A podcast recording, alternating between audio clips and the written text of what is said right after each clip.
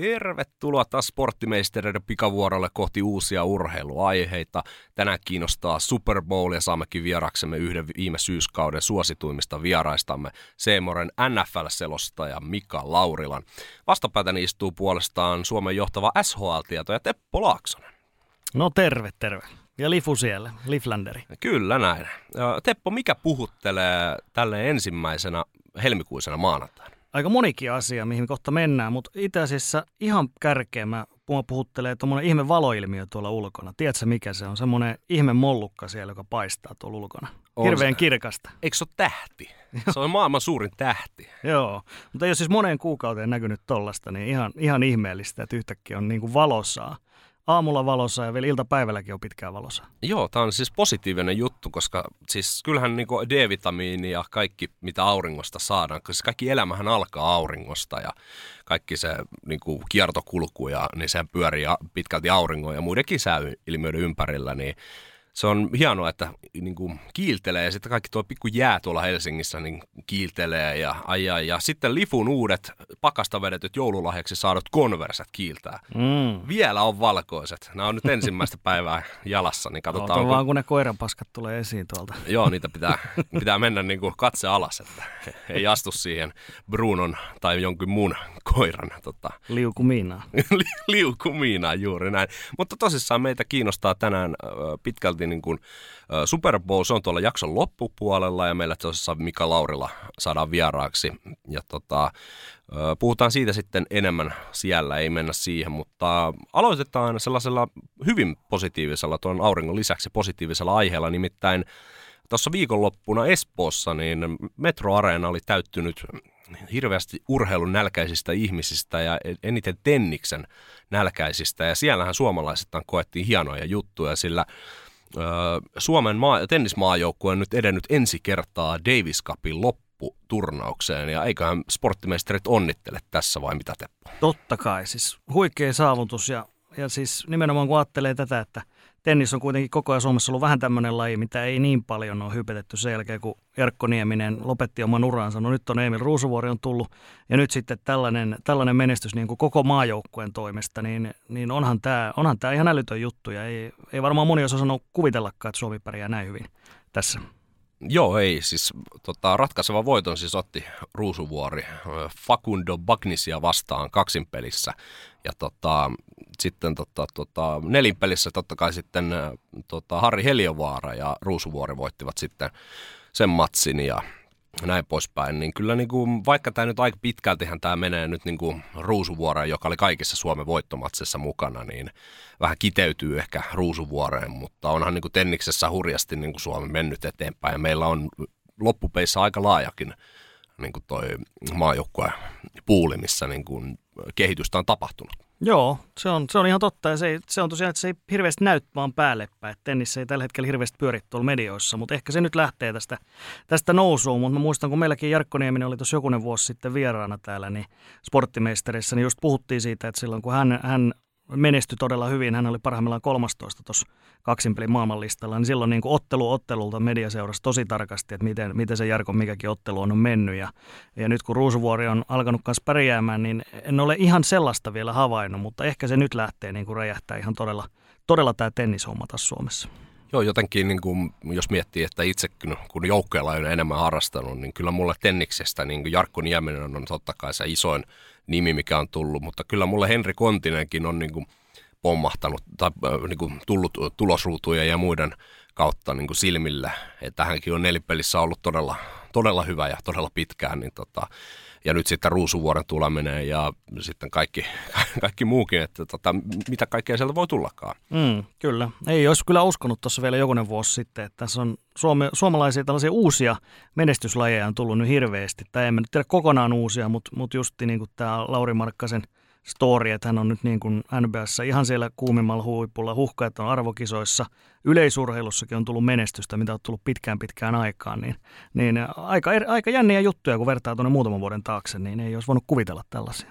Ei, ja se, että todella kilpailtuilla, kilpailtuilla, kilpailtuja lajeja, mm. mitä just sanoitkin, niin tota, kuusitoista parhaiden joukkoon tenniksessä, niin se on tosi hieno suoritus, mutta nyt mua vähän niin kuin kun tuossa viikonloppuna seurailin sivusilmällä, tuli, tuli tota, niitä matseja koosteena, niin sitten kun meni tuonne sosiaalisen median puolelle, niin siellä sitten taas ei ehkä niinkään pelkästään iloittu tästä tennismaajoukkueen menestyksestä ja Suomen menestyksestä, vaan lähdettiin heti vertailemaan niin kuin perinteisempiin lajeihin, missä sitä kestomenestystä on tullut, esimerkiksi vaikka viidenkympin hiihtoon, että tämä on niin paljon isompi juttu, että suomalainen pullamössö kansa ei ymmärrä, ei ymmärrä tätä. Ja samaahan on vähän käyty myös sen Lauri Markkasenkin suhteen just tämän All-Star-valinnan kanssa, että ei niin kuin, miksi ei voida keskittyä siihen, että nämä on ensikertala- tai ensisijaisesti upeita juttuja sille Suomen niin kuin lajiyhteisölle, sitten sille urheilijalle, mutta miksi pitää niin kuin heti käydä vertailemaan? Joo, mä en tiedä, onko, onko tämä vain suomalainen ilmiö, mutta ainakin suomalaiset on hirveän kovia aina vertailemaan. Ja nimenomaan tuntuu, että ne laji, laji-ihmiset on aina siellä vähän poteroissa, että sitten jos joku vaikka tennis vähän nostaa sieltä päätä, niin sieltä tullaan sitten toisten lajien niin sanotusti hardcore-ihmiset tulee sitten heti painaa vähän alaspäin. No ei tämä nyt ole niin kovaa, että oli, meillä oli Juha Mieto ja meillä oli Eero Mäntyranta, että, että siis ei, ei siinä ole mitään järkeä. Ja tämä on, tämä on ollut myös hauska tämä tekstitv-keskustelu, eli, eli tota, kun tekstitvn tolleen etusivulle, eli numero sata Ylen tekstitvssä, niin sinnehän aina niin kuin N H L-otteluista laitetaan jotain tällaista, että Kaapo Kakko nolla plus yksi tyylisiä, tyylisiä nostoja, niin sitten korisihmiset on tästä sitten vähän pitänyt meteliä, että minkä takia ei laiteta siihen niin kuin tällaisten aika sekundaaristen juttujen sijaan vaikka, että mitä Lauri Markkanen on, montako pojoa hän on pussittanut edellisen yön otteluissa, niin nämä on mun mielestä on hirveän niin kuin, tavallaan pieniä asioita, mutta kuitenkin kun niitä rupeaa funtsiin vähän, niin kyllähän siinä niin kuin perää on, että mikä, mikä sitten loppujen lopuksi on sitten toista suoritusta parempi, niin se on aika vaikeakin arvioida tällaisia. On, ja urheilumediastahan nyt on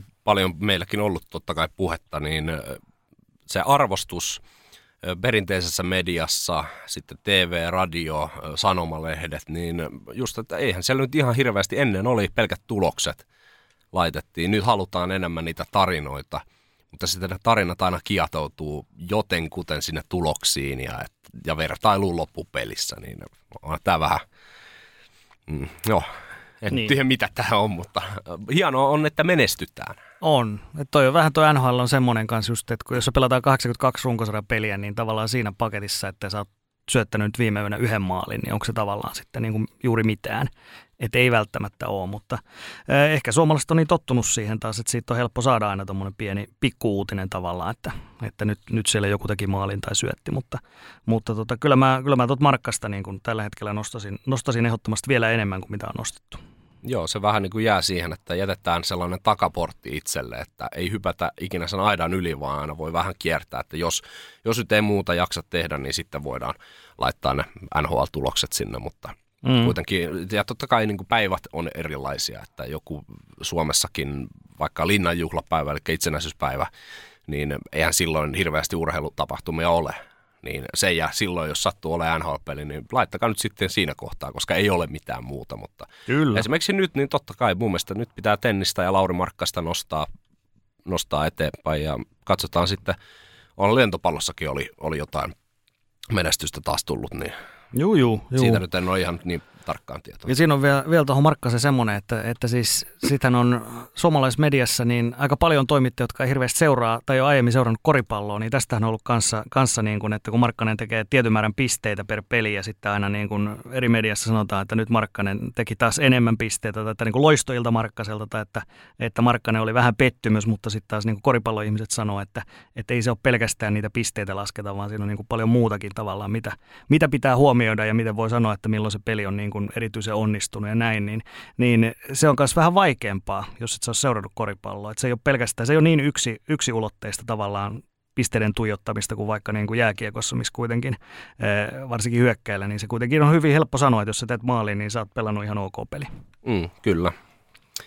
No, mutta eiköhän jätetä, jätetä se. Onnittelut vielä kerran tennisihmisille ja seuraajille, että toivotaan vaan, että tämä menestys sitä poikkii vielä vielä korkeammankin sijoituksen sitten Davis Cupin lopputurnauksessa taisi olla syksyn puolella, niin katsotaan mm. sitten, että otetaanko sporttimeistereissä sitten kiinni siihen, ehkä voidaan siihen aiheeseen. Joo, katsotaan jos, sitten. Jos meisterit poksuttaa vielä juna, jun, junan kanssa, niin jos tämä pikavuoro vielä jatkaa sillä reitillä. Niin. No joo, V R:stä ei tiedä, mutta me ollaan luotettavampi kuin V R joka tapauksessa. Me on, toimitetaan joka viikko. Niin. Ainakin on toimitettu tähän asti. Niin, ja me kyllä ilmoitetaan etukäteen, että jos viivästetään. Että. Ai, ai. No joo, mutta hei, noin viikko sitten somessa puhuttiin sitten taas leijonaselostaja Antero Mertaran liigaselostukset, ja hänen selostuksiaan on luonnehdittu puolueelliseksi, varsinkin Lahden Pelikanssiin liittyen, ja me tiedetään, että Mertsihän on ääneenkin sanonut kannattavansa Pelikanssia, ja sitten sanotaan, että pitkälti leijona äänenä hänet kun tunnetaan, niin nämä liigapelit ovat niin kuin jo alusta asti sen jälkeen, kun Mertsi siirtyi näihin liigaympyröihin, niin herättänyt jonkin sortin keskustelua, mutta tota, mitä mieltä Teppo sä oot tästä keskustelusta tämän Mertsin mahdollisen puolueellisuuden niin kuin ympärillä? Mm, no, ekana tulee mieleen se, että, että siis kaikista tunnetuimmat selostajat, jotka usein on myöskin niitä suosituimpia, niin herättää myöskin eniten sitä puhetta, että se koskee kaikkia, niin kuin puhutaan Mertsistä ja Antti Mäkinen ja Tuomas Virkkunen oli nyt esimerkiksi taas M M-futista. Tehtiin vapaalla kanavilla ja näin poispäin, niin se on, se on automaattisesti näin, että, että tietyt selostajat herättää paljon enemmän niitä tuntemuksia puolesta ja vastaan, mutta he myöskin... Me myöskin toisaalta on sitten niitä suosituimpia. Että se liittyy just siihen, me on aiemmissakin jaksoissa väliin puhuttu tästä, että se liittyy siihen, että, että sulla täytyy olla vähän semmoinen ristiriitainen suhtautuminen yleisön toimesta suhun. Eli, eli toiset rakastaa, toiset vihaa. Se kuulostaa ehkä rajulta, mutta näin se vaan, näin se vaan tuppaa menemään ja, ja pätee niin kuin moneen muuhunkin elämän alueeseen. Että mitä tuohon puolueellisuuteen tulee, niin, niin se on tietysti aika vakava syytös, jos sellaisia, niin kuin, sellaisia niin kuin heitellään. Ja sitten se on tietysti helppo, helppo tietysti katsoa tämmöisiä klippejä, että okei, no nyt tässä on Pelikanssin maali ja tässä on vaikka sitten Tapparan maali ja sitten jos niitä vertaillaan, että okei, tuossa se huutaa nyt vähän enemmän. Mutta tota, se ei, mä sanoisin, että se ei ole ihan niin yksioikosta, että, että hirveän usein se liittyy siihen tilanteeseen, että, että ensinnäkin, että kumman kotipeli se on, on, se on ihan selvää, että kun kotijoukkue tekee maalin, niin se on niin kuin paljon enemmän metakkaa ja muuta. Että siihen on tavallaan helpompi lähteä mukaan sitten ja, ja, ja ylipäätään niin kuin niin aina sitä vähän, vähän on niin kuin toisen joukkueen, en sano puolella, mutta, mutta esimerkiksi pienempiä joukkueita usein, usein vähän sympatiseerataan. Ja sitten jos sanotaan, että toinen joukkue johtaa kaksi nolla, kolme nolla ja sitten tämä toinen nousee sieltä kolmeen kolmeen, niin onhan se nyt ihan selvää, että se on niin kuin hieno juttu. Sä oot iloinen, iloinen ihan sen pelin kannalta jo pelkästään siitä, että se toinen tulee. Et vaikea, vaikea näitä on niin kuin silleen, silleen eritellä, että sä oot nyt hirveän puolueellinen tässä ja tässä sitten taas ei-puolueellinen.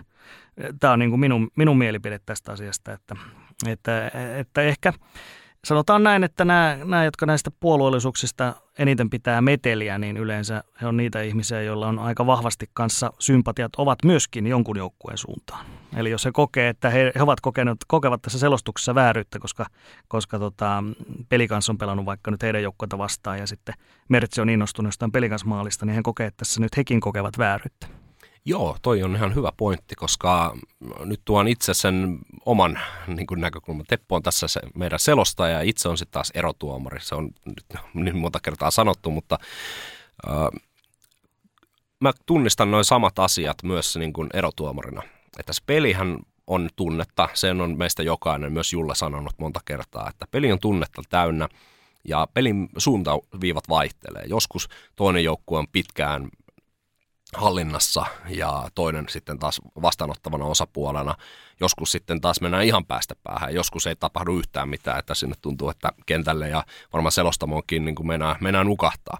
Niin sehän on ihan niin kuin me ollaan ihmisiä kaikki ja sitten me ihmiset reagoidaan aina asioihin, mitä tapahtuu meidän edessämme, meidän ympärillä ja meidän aistit uh, koittaa hahmottaa sitä kokonaisuutta. Niin kyllä mullakin välillä...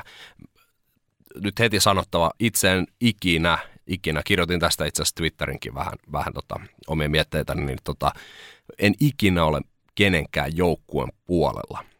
Mutta ne näkemykset, mitä sillä kentällä itsellänikin tulee joihinkin tilanteisiin, niihin vaikuttaa kieltämättä se pelin se, niin kuin paine ja suun, suuntaviivat. Eli mikäli toinen joukkue on hallinnut koko ajan, niin kyllä se jotenkin siellä takaraivossa heti rus, niin kuin ruksuttaa, että nyt tässä voi tapahtua jotain tonne päähän. Mm. Ja ne on vaan sellaisia intuitioita, sitten niitä mukaan mennään. Ei siinä, niin kuin, se ei ole kyse puolueellisuudesta, missään nimessä. Ja tota, sama sitten varmasti selostamisessakin, että kyllä siellä niin kuin jotenkin aisti, että kohtaan maali, maali saattaa olla illassa, niin siinä ilmassa niin kuin roikkuu vaikka Y V:llä. Niin kyllähän siinä varmaan selostajallakin tulee sellaista pientä vapinaa kroppaan, että hetkinen, että kohta tulee, että kohta pääsee niin kuin hehkuttamaan. Kyllä. Niin se on varmaan niin, niin yksilökohtaista ja tilannekohtaista. On. On varmaan on. Oikeasti. On, on. Se on just näin. Ja siis just toi, että, että kuitenkin nämä maali, maaliklipitkin, niin ne on kuitenkin, ne on irrotettu siitä isommasta kokonaisuudesta. Eli sun täytyy arvioida sen koko kuudenkymmenen minuutin perusteella, eikä pelkästään niiden maalitilanteiden. Että mä vähän väitän, että se kuusikymmentä minuuttia, niin se ei ole kenelläkään selostajalla. Se ei ole, se ei ole kuitenkaan pelkästään sellaista niin kuin, niin kuin, niin kuin niin sanotusti, että vaikka, vaikka sitä pelikanssia sitten koko ajan nostettaisiin. Että, että se, ihan niin kuin tästäkin keskustelusta, niin sähän voit irrottaa tuolta niin kuin yhden lauseen jostain ja julkaista se. Sen ja sitten, sitten sen perusteella tehdä jotain johtopäätöksiä, mutta mä sanoisin, että kattokaa se koko kuusikymmentä minuuttia ja sitten sen jälkeen laittakaa toi teidän statementti, että onko tämä nyt, onko tämä nyt niin puolueellinen sitten kuitenkaan. Mä sanoisin, että ei. Niin ja sitten nyt vielä yksi pointti itselle tuli mieleen tuosta niin kuin omasta harrastustoiminnasta, niin monesti tulee välillä pelin jälkeen tai itse asiassa no, viikonloppuna tuli ihan kesken, oliko erätauolla, niin tuli tokan erän jälkeen tuli eräs kapteeni mulle sanomaan, että hei, että ihan hyvin menee muuten, mutta tota, viheltäkää niin kuin molemmille. Jäätiin, jäätiin kollegan kanssa katsomaan, että anteeksi pitää. Että viheltäkää molemmille, että tota, niin kuin sama, samanlaisia niin kuin tilanteita ja nyt, nyt niin kuin meillä on yksi jäähy, heillä nolla. Niin hmm. mitä? E- eihän se kerro mitään. Se on taas tommoinen yksittäinen nosto, että okei, tällä hetkellä tilastoissa heillä on se yksi jäähy tullut jostain mailailuista ja to- toisella ei ole vielä sitä. Mm. Niin pitäisikö heille nyt antaa, koska heille nyt ei ole vielä, tasotetaan. Niin, niin aina vähän, vähän kuitenkin, että no, se on aina, aina nämä kommentit ja tällaiset, no ei tossa, tossa ei ollut kyse syytöksistä, vaan niin kuin pyynnöstä enemmän, mutta aina niissä on aina vaan se yksi suunta. Se ei ole mitenkään semmoinen ympäri pyörää, mitä yleensäkin urheilu on aika ympäripyörää, mistä sitten koitetaan niin kuin pyöritellä se lopullinen tulos, niin aina, aina se tuntuu, että se on aina vaan se viiva, mikä johtaa, tai nuoli, mikä johtaa yhteen suuntaan. Kyllä, että sitten tietysti kun puhutaan Seamoresta, niin tietysti yritetään tehdä, tehdä mahdollisimman tasapuolisia selostuksia, mutta sitten taas toi, vaikka tuo paikallisradiotoiminta on taas sit hyvin erilaista, että että tota, ja N H L:ssä on alueelliset selostajat kanssa, eli siellä on niin kuin kaksi eri T V-tiimiä tekee, tekee samasta lähe, pelistä lähetystä, eli siellä on kotijoukkueen ja vierasjoukkueen tiimiä. Tota, vähän sama, sama tapasta on myöskin tuo paikallisradiotoiminta sitten siinä, että se on, paikallisradioselostajat on hyvin, hyvin tiiviissä yhteydessä siihen, siihen niin kuin kyseiseen seuraan, jolle niitä, jolle niitä selostuksia tehdään, ja, tota, ja siinä on, siinä on eroja, eroja Suomenkin sisällä, että on, on siis niin kuin tiedämme esimerkiksi Julius, Julius tota niin, hän on vetänyt sen hyvin, hyvin niin kuin kuitenkin neutraalisti. Hän on ollut useammalla eri, eri seuralla paikallisradioselostaja. Sitten on tämmöisiä vähän vanhemman koulukunnan selostajia sitten edelleenkin, jotka to, hommaa tekee, jotka ehkä on vähän enemmän selvästi kallellaan jonkun joukkueen suuntaan. Ja, ja paikallisradiossa se on ihan, ihan sallittua myöskin semmoinen, että sitä, sitä niin kuin vaaditaan myöskin, että sä otat, otat kantaa sen oman joukkueen puolesta. Niin, onhan se, heillä on oma kuuntelijakuntansa ja he on nyt, otetaan nyt oma esimerkki tuolta Kaakon suunnalta, niin ä, Lappeenrannan Saipan ei varmaan enää, enää selosta, niin Eero Tauru selosti pitkään ja meikä kun oli junnu, junnu säbäilijä, niin aina kun tuli treenistä kotiin, niin Eero Tauru painoi täyttä hakaa, kehui kaiken, mitä Saipa teki ja haukku, haukkui aivan pystyyn kaiken, mitä se toinen joukkue teki. Niin tota, se oli sellaista avointa ja ei se, niin kuin, totta kai itseänsä vähän ärsytti silloin, että kun ei itse niin kuin Saipaa kannattanut, niin tota, se oli aika silleen outoa. Mutta sitten taas ymmärrettävää, että sitten siellä alueella varmasti moni, niin kuin, jos mennään, että sehän on kakolaa ja että ei kaikki, siinä nyt on K K:kin mukana, mutta tota, varmasti Lappeenrannassa niin se on ihan mielekästä kuunneltavaa, kun Saipaa kehutaan, niin tota, näin puolespäin, mutta se on itseltä. Mutta tuleeko sulta, Teppo, tota, mieleen tuolta nuoruudesta tai jostain kohtaa elämään, niin joku paikallisselostaja, ketä olet kuunnellut? Olen, olen kuunnellut kaikkia, kaikkia varmasti, mutta tota, silloin, silloin kun mä olin nuori, niin tota, jokeriodotteluita ei hirveästi selostettu siihen aikaan, mutta H I F K:llä oli, oli erittäin hyvä selostaja Hermanni Seppälä, joka niitä tässä samassa firmassa, missä me nyt ollaan. Hän on Bauerilla nykyään, on sisältöjohtaja, niin tota, Hermanni Seppälä oli hirveän, hirveän kova ja suosittu selostaja aikanaan, teki H I F K:n pelejä.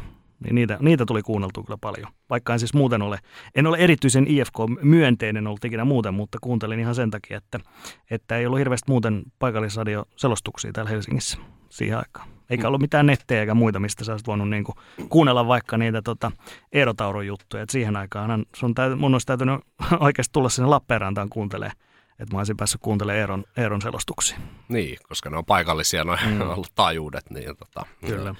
Mutta jos otetaan nyt vähän kiinni tähän ja nostetaan tämä keskustelu aina uudelle levelille, niin äh, paikallisselostajat Suomessa radioihin, sitten nämä N H L:stä tutut niin kuin kotikaupungin ja alueen tiimit, ketkä läpiperkaavat pitkälti sen kotijoukkueen kautta ja siellä ei tiedetä muuta kuin vastustajan tähtipelaajat ja ei niin kuin mitään tietoa vaikka eurooppalaisista. Ja sitten siellä esimerkiksi Mäkinähän on monta kertaa sanonut, kun hän on ollut paikalla, että kerro vähän siitä jostain suomalaispelaajasta. Niin mm. ne, ne, ne, ne tiedothan on netissä. Että siinä ei vaan kukaan jaksa, ja heillä on vielä se, että heillä on ihan erikseen ne, ketkä niin kuin tuo ne tiedot. Että täällä päin selostajat itse keksi, tai niin kuin, ei, ei keksi, mutta siis etsii ne tiedot käsinsä. Niin otetaan tällainen, että olisiko tämmöinen toimi, voisiko tämmöinen toimia Suomessa? Että olisikin niin kuin jokaisella liigajoukkueella, vaikka niin kuin mestisjoukkueella, ihan oma selostaja. Mm, teoriassa kyllä, mutta siinä on, siinä on siis se ongelma, että tota Eli, eli että tehtäisiin kahta selostusta rinnakkain, mm. niin, niin silloin kaikki nämä selostuksiin liittyvät kulut, niin nehän kaksinkertaistus, kaksinkertaistus koska nykyään on siis yksi. Yksi selostaja riittää per ottelu, että mä vähän luulen, että T V, T V-yhtiöt ei ole hirveän innostuneet siitä, mutta jos se olisi joku tämän tapainen malli, eli, eli pystyttäisiin hyödyntämään vaikka näitä niin kuin paikallisradioselostajia, eli sitten vaan esimerkiksi Seamoren lähetyksessä siellä olisi enemmän näitä ääniraitoja, eli siellä olisi, voisi olla tämmöinen neutraali ääniraita, Elikkä, elikkä niin kuin niin sanotusti perusselostus, sitten voisi olla tämä kotijoukkueen selostaja siellä, sitten voisi olla se vierasjoukkueen selostaja.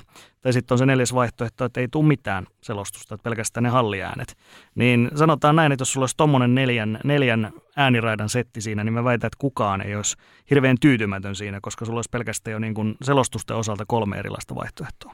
Mm, pystyisikö sitä sitten taas lanseeraamaan niin, että nyt kun kuitenkin kaikkihan on Seamoren selostajia, itsekin olet Teppo Seamoren tallissa niin sanotusti, niin olisiko sitten taas sitä mahdollisuutta, että seuraa aktivoitaisiin niin, että seura osallistuisi niin kuin Seamoren kanssa yhteisesti niin kuin kuluihin ja sitä kautta se seuraisi niin kuin sen koko kuudenkymmenen ottelun sarjan läpi, on se sitten missä tahansa ja käytännössä niin kuin vähennettäisiin sitä kuormitusta nyt T V-yhtiölle, vaan sitten osallistuttaisiin esimerkiksi sitten, että siellä voi tosissaan valita sen selostajan sitten sen joukkueen mukaan, niin varmasti niin kuin varmaan fanitkin olisi siitä niin kuin mahdollisesti valmiita maksamaankin. Juu. Ehkä, että siellä olisi sitä nippelitietoa enemmän sellaista, että käytännössä hän olisi niin kuin seuran palkkalistoilla, mutta sitten samalla myös T V-yhtiön tai sitten vaan toisessa, mutta niin, että se käytännössä eläisi sitä joukkueen arkea siellä mukana, että hän menisi melkein sillä bussilla mukana ja juttelee ennen peliä ja näin poispäin. Olisiko tässä niin kuin mitään järkeä? Ei se mahdotonta ole. Että käytännössä, käytännössä on vaan niin kuin nykyiset, nykyiset tyypit, jotka tekee paikallisradioselostuksia, niin he pystyisivät tekemään sen ihan hyvin vaan. Että se on vaan, että heidän, heidän se ääniraita lisättäisiin siihen, siihen valikoimaan, että tavallaan heidän, heidän selostus tulisi yhtenä, yhtenä vaihtoehtona mukaan noihin nykyisiin T V-lähetyksiin, niin se olisi aika helpostikin toteutettavissa, jos tällaista halutaan. Että totta kai siinä tulee sitten semmoisia kysymyksiä just, että mitä, mitä tästä niin kuin sitten maksetaan ja vai että onko tämä enemmän semmoinen, että kaikki hyötyy tästä, kaikki hyötyy tästä yhteistyöstä. Niin ne, on sitten, ne on sitten isompia kysymyksiä, mutta mä sanon, että, että ei ole mahdoton ajatus tulevaisuudessa niin kuin ajatuksen tasolla. Et itse en tietenkään päätä mistään tuommoisista, mutta, mutta tota, esimerkiksi tuo paikallisradiotoiminta, niin, niin kuin tiedetään, niin, niin se nyt ei välttämättä ihan, ihan ikuista ole, niin, niin se voisi olla sitten yksi, yksi sellainen vaihtoehto, millä nämä paikallisselostukset vois pysyä edelleenkin myöskin elossa, että, että käännettäisikin ne niin kuin tuonne telkkarin puolelle. Mm.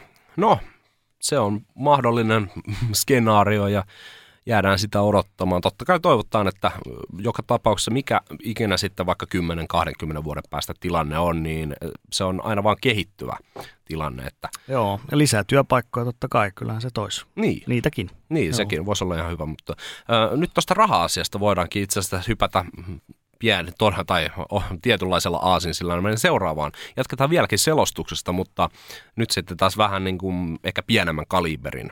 Ei millään pahalla, mutta, mutta kuitenkin ihan realistisesti. Niin viikonloppuna Twitterissä herätti keskustelua Oulunkärpät neljäkymmentäkuusi ja muutaman muun seurayhteisön alaisen, tämä on niin kuin pohjoisen seurayhteisön alaisen seuran U kahdeksan ja U kaksikymmentä ikäluokkien kotiotteluiden selostamisen kieltäminen.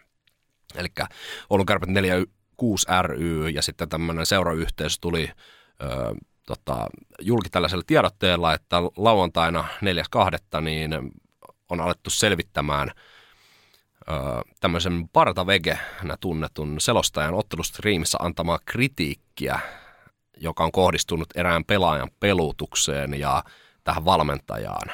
Ja sitä kautta nyt on sitten kielletty kaikkien tämän seurayhteisön juniorijoukkueiden otteluiden selostus on niin kuin kielletty kokonaan. Mm. Niin varmasti Teppokin huomasit sen keskustelun, niin mikä sulla oli, sulla oli ensin reaktio tähän? No totta kai, totta kai se ensimmäinen reaktio oli se, että, että miten, miten voi niin kuin kieltää tämän jälkeen, että kaikkien, kaikkien pelien selostus on kielletty, jos selostaja on tehnyt yhdessä ottelussa yhden yksittäisen virheen. Että hän on hyvin paljon selostajien liittyvä keskustelu niin kuin sosiaalisessa mediassa muuallakin, niin se on usein tämän tyylistä, että selostaja sanoo niin kuin joskus yhden sanan, yhden lauseen, yhden sivulauseen väärin. Jotakin sellaista, mitä, mistä joku närkästyy, ja se voi olla, että se on niin kuin ollut vahinko, voi olla, että, että tota, ei ole tarkoittanut sanoa sitä ihan tolla tavalla, mutta sit siitä tulee just joku tämmöinen somesuuttumus tai tällä, tässä tapauksessa, että koko tämmöinen junioriorganisaatio on, on sitten nyt pahoittanut mielensä. Niin mä sanoisin, että vähän, vähän niin kuin suhteellisuuden tajua ensinnäkin sinne, sinne että, että niin kuin tällaisiin yksittäisiin juttuihin aika naurettavaa jopa puuttua minun mielestä. Että tota, et okei, säkin oot kuunnellut niitä klippejä, mitä, mitä tämä Partavege on esimerkiksi jakanut siellä, eli, eli että et ihmiset voi ihan vapaasti kuunnella, että mitä hän on siellä muun muassa jutellut, niin okei, hän on kritisoinut tiettyä pelaajaa, mutta siis kyllä, kyllä niin kuin kaiken näköisiä otteluselostuksia niin kuuluu se, että, että, että tota, kehutaan suorituksia, mutta kyllä siellä selostajalla on lupa myöskin kertoa omia mielipiteitään. Eli jos hän vaikka sanoo, että tämä pelaaja pelaa nyt mun mielestä vähän turhan paljon tai että nyt, nyt pelutetaan vähän ehkä liikaa tätä, niin ei se, ei se ole niinku sellainen asia, että, että siinä niinku hyökättäisiin ketään vastaan suoraan, vaan se on, se on mielipide. Siitä voi olla montaa mieltä, että joku toinen sanoo taas, että ei, kun tämä on just oikein näin. Ja tota, et lähinnä, lähinnä just tuo jälki, jälkiselvittely sitten, mikä ilmeisesti on vähän vieläkin kesken, kesken tuolla, niin, niin tota, just tollainen, että, että heti kielletään kaikki. Että nyt ei sitten selosteta mitään, kun sä oot sanonut yhden jutun väärin. Niin, niin se on mun mielestä, toi on niin kuin ihan, ihan neuvostoliittohommaa, että, että yleensä nämä asiat pystytään selvittämään keskustelemalla. Ja tässäkin hän on ilmeisesti pyytänyt heti jollain tavalla niin kuin pahoitellut, että nyt tämä ehkä, ehkä voi olla, että on, on sanonut vähän jotakin, mitä olisi voinut sanoa toisella tavalla, mutta se ei ole vielä riittänyt, että häneltä niin kuin halutaan vielä joku tämmöinen isompi tavallaan ele ja isompi tämmöinen pahoittelu ja anteeksipyyntö ja voivottelu, niin, niin mun mielestä vähän pikkumaista. Joo, että tota, ne klipit, en tiedä mistä ne löytyy nyt, itse kävin I G-tarina tai tuohon storeihin ne oli jaettu ja kävin kuuntelemassa ja tota, siinä tosissaan tämän ö, vissinkin ulkomaalaispelaajan ja sitten on vissiin ulkomaalaisvalmentajakin, jos nyt ihan oikein niin kuin sain käsityksen siitä, niin siitä, just sitä pelutusta on kritisoitu, ei niin kuin missään kohtaa, ainakaan niissä klipeissä ei ollut mitenkään henkilökohtaisuuksiin menevää. Ja tota, mutta sitten Barta, Partavege on heittänyt ilmoille kommentti myös mahdollisesta hyvävelijärjestelmästä. Mm. Sen, sen niin kuin otin sieltä esiin. Niin tota, onhan nämä nyt aika asian vierestä mennyt, että eihän nämä niin kuin sinänsä niin kuin siihen otteluun kuulu. Mutta sitten taas, niin kuin just kuten sanoit, niin mielipiteet ja on, pitää silloin olla oikeus sanoa, sanoa asioista, niin nyt on niin kuin vedetty hernettä nenukkiin oikein kunnolla siitä, että en tiedä, onko se hyvä velijärjestelmän kommentti sitten ollut se, no siitä ei edes puhuttu tuossa tiedotteessa, mutta että onko se käynyt, käynyt sitten jo vähän siellä, että nyt joku alkaa niin kuin vähän rettelöitsemään heitä vastaan. Ja, ö, mutta haluan nyt sanoa, että positiivista on mun mielestä se, että seurayhteisö on siinä tiedotteessakin ottanut esiin ö, niitä arvoja ja on painotettu, että epäasialliseen käytökseen puututaan ja tällaiset asiat otetaan vakavasti. Niin tämä on mun mielestä todella hyvä, varmasti Teppokin tämän allekirjoittaa, että kaikki syrjivä ja muu toiminta on kielletty ja Jääkiekkoliittokin on ohjeistanut seuraa toimimaan, että mikäli ottelutapahtumissa havaitaan syrjivää käytöstä, mutta ö, itse en ainakaan niistä klipeistä nyt.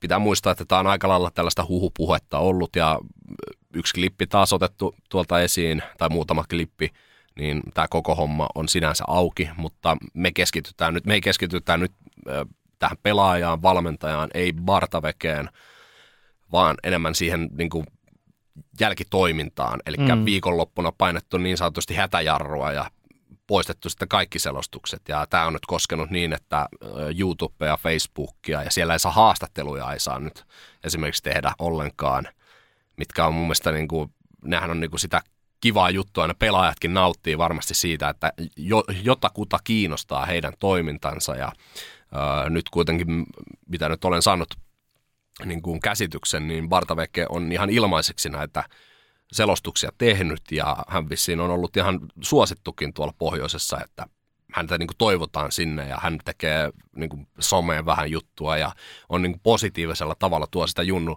lätkää esiin, niin onhan tämä vähän silleen, että nyt tuollaisesta yksittäisestä jutusta, niin heivataan pois todella paljon positiivista asiaa myös, että edelleen painotan, että niin kuin jos on jotain syrjivää käytöstä ollut, niin ehdottomasti pitää puuttua. Mutta kuten Teppokin otti esiin, niin kyllähän tämä nyt vähän toisella tavalla olisi voinut hoitaa. Niin, tuo, tuo syrjivä, syrjivä käytös on aika paha tai epäasiallinen käytös. Et mun mielestä niin kun, et selostuksessa antaa tuollaisen niin kun, jonkun tuommoisen nopean arvion tai, tai kommentin jostain. Ja tässä kuitenkaan itse pelaajasta ei ole puhuttu, niin mun mielestä se on vähän... Vähän niin kuin silloin harmaalla alueella tuossa ollaan, että onko toi niin kuin sit epäasiallista käytöstä, että sä arvioit jotain pelutusasiaa tai tällaista, koska ne kuuluu siihen selostukseen aika olennaisesti.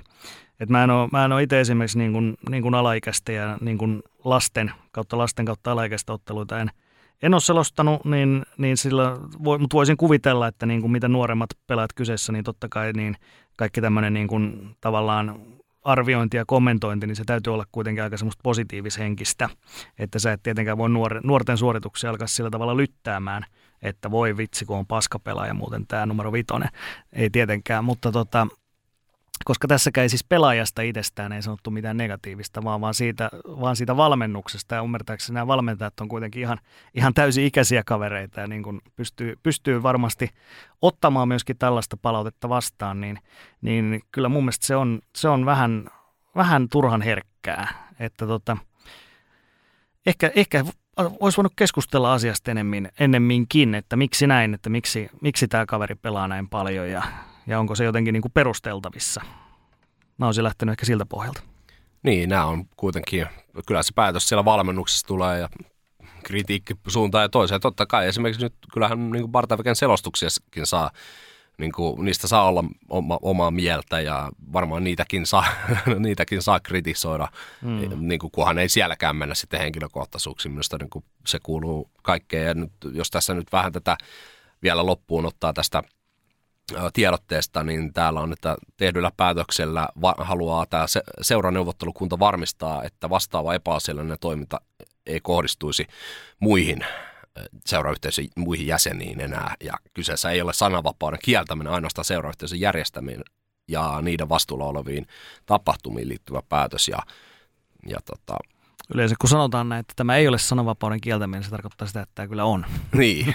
Että kyllähän se vähän siihen, mun mielestä se menee vähän, vähän loisua ainakin siihen, että, että se just tommoinen niin kuin arviointi, että onko se epäasiallinen käytös, niin totta kai se pitäisi arvioida sitten ihan sana sanalta, että mitä on sanottu ja ke- miten se on niin kuin kohdistettu ja näin, mutta tota, koska tässä kohdistetaan valmennukseen ja täysikäisiin, niin mun mielestä se, se on aika vaikea niin kuin kääntää silleen, että se olisi jotenkin, jotenkin tota, hirveän epäasiallista ollut. Tämä on, tämä on minun mielipide tästä, että tota, on varmasti muitakin, mutta tavallaan yksi vertailukohta, mitä voisi ajatella, että jos olisi vaikka niin kuin lehtijuttu tai, tai nettijuttu kirjoitettu, missä olisi ehkä, ehkä niin kuin puhuttu tästä samasta aiheesta, niin sitten todennäköisesti seuraushan olisi se, että sitten vaikka seuraavassa lehdessä olisi ehkä joku oikaisu, että, että tota, no okei, että nyt tässä, tässä oli vähän epäasiallinen kommentti, pahoittelemme. Tai sitten nettijutussa se voidaan jopa muokata pois ja sanoa, siellä on sitä alhaalla, että nettijuttua on muokattu, on poistettu arvio tästä ja tästä. Mm. Mutta sitten kun kyseessä on selostus, niin sitten, sitten seuraava on, että kielletään kaikki selostukset. Mm. Niin just niin kuin se, että, että muilla, muilla mediamuodoilla se on niin kuin tavallaan kuitataan aika lyhyesti kuitenkin, että se on aika pikkujuttu ja tämä niin kuin voidaan korjata. Mutta nyt kielletty kaikki. Joo, ja tota, tässä nyt on vielä, vielä tämmöinen mulla on pistänyt silmään, että tekemällään päätöksellä seurayhteisö tukee oman yhteisönsä jäseniä. Mikäli seurayhteisö ei olisi reagoinut asiaan, olisi se seurayhteisö sallinut seurayhteisön jäseniä kohtaan kohdistetun epäallisen asiallisen käytöksen. Niin onko nyt sitten niin, että kuitenkaan selostajahan ei tähän, niin kuin, seurathan ovat vastuussa niistä striimeistä ja Partavege on luultavimmin jonkun seuran kautta siellä tekemässä, niin hän ei sitten ole kuitenkaan osa tätä seurayhteisöä. Mm, niin, niin se lasketaan tuossa yhteydessä, että hän tekee tavallaan niin kuin omalle, koska hän tekee omalle kanavalleen sit niitä, niin, niin tota, ah, niin. näin se niin kuin ajatellaan tässä, että, että joukkueet on se, on se seurayhteisö ja hän sitten hyvää hyvyyttä, siis kuluttaa hirveästi aikaa siihen ja, ja niin kuin aikaa ja vaivaa ja, ja varmasti ne kamat niin kuin jotain maksaakin ja tällaista, niin hirveästi hyvää on tehnyt, tehnyt näin oululaisten niin kuin joukkueiden eteen ja se on varmasti tosi kiva näille nuorille, että joku, joku niin kuin viittii striimaa ja selostaa pelejä, että se on aika harvinaista ylipäätään, että niin kun varsinkin noin nuorempien junnojen pelejä tällä tavalla tehdään. Mm. No, joka tapauksessa niin toivotaan, että tämä homma nyt niin kuin, äh, ratkeaa mahdollisimman nopeasti ja se ei niin kuin, sitten vaikuttaisi negatiivisesti nyt sitten tähän kevään peleihin ja muuhun, että junnut saa sitten niihin striimeihin sitten taas selostuksia ja mm. näin poispäin, niin toivottavasti tämä, että he ovat luvanneet, että tiedottavat sitten joukkueita, kun toistaiseksi voimassa oleva keskeytys näihin selostuksiin päättyy. Niin toivotaan, että tämä homma ratkaisi. Mä uskon, että, että siihen todennäköisesti toivottavasti saadaan se sopu. Että, että ehkä tämä on hyvä siinä mielessä, että siinä varmaan saadaan sovittua sitten jonkunnäköiset yhteiset pelisäännöt. Että sen jälkeen se on ainakin kaikille selkeä, että millä, millä tavalla niitä lähetyksiä tehdään. Että, että onko joku tämmöinen juttu, mitä niissä ei sitten jatkossa saa esimerkiksi puhua. Että onko esimerkiksi näin, että valmennusta ei saisi jatkossa arvostella samalla tavalla, niin ehkä se nyt sitten sovitaan, sovitaan etukäteen. Niin, kuka tietää, mutta edelleen kaikille Tähän, tämänkin tota, keissin osapuolille niin mahdollisimman positiivista mm. kevättä että, ja tsemppiä niin kuin jatkoon. Että katsotaan, jos nyt jossain kohtaa, niin otetaan mekin sitten, vaikka se loppukaneettikin sitten siihen esille, mutta tota, jos näin on. Niin. Mutta vielä yksi aihe ainakin ennen tuota Super Bowl-juttua, nimittäin mennään ihan All-Star-levelille ja Lauri Markkanenhan valittiin N B A:n N B A:n All-Star-otteluun ja upea saavutus siitä vähän jo tuossa aikaisemmin jo puhuttiin Tenniksen yhteydessä, niin mitä Teppo, mitä tästä niin kuin päällimmäisenä sulla on ajatusta? No ensinnäkin se keskustelu taas tuossa tuli, että, että siis tota, mitä on koripalloihmisten twiittejä lukenut ja heidän niin kuin arvioitaan, niin he niin kuin, äh, on kertonut tästä, että tämä on niin kuin ihan älyttömän kova juttu ja uskon siis heidän arviotaan siitä, että on niin kuin maailmanlaajuisesti, että sut valitaan tuohon N B A:n All-Stars-peliin, niin, niin se on niin kuin valtava kunnianosoitus, valtava huomionosoitus Lauri Markkaselle ja siitä, että miten upeasti hänen kautensa on mennyt.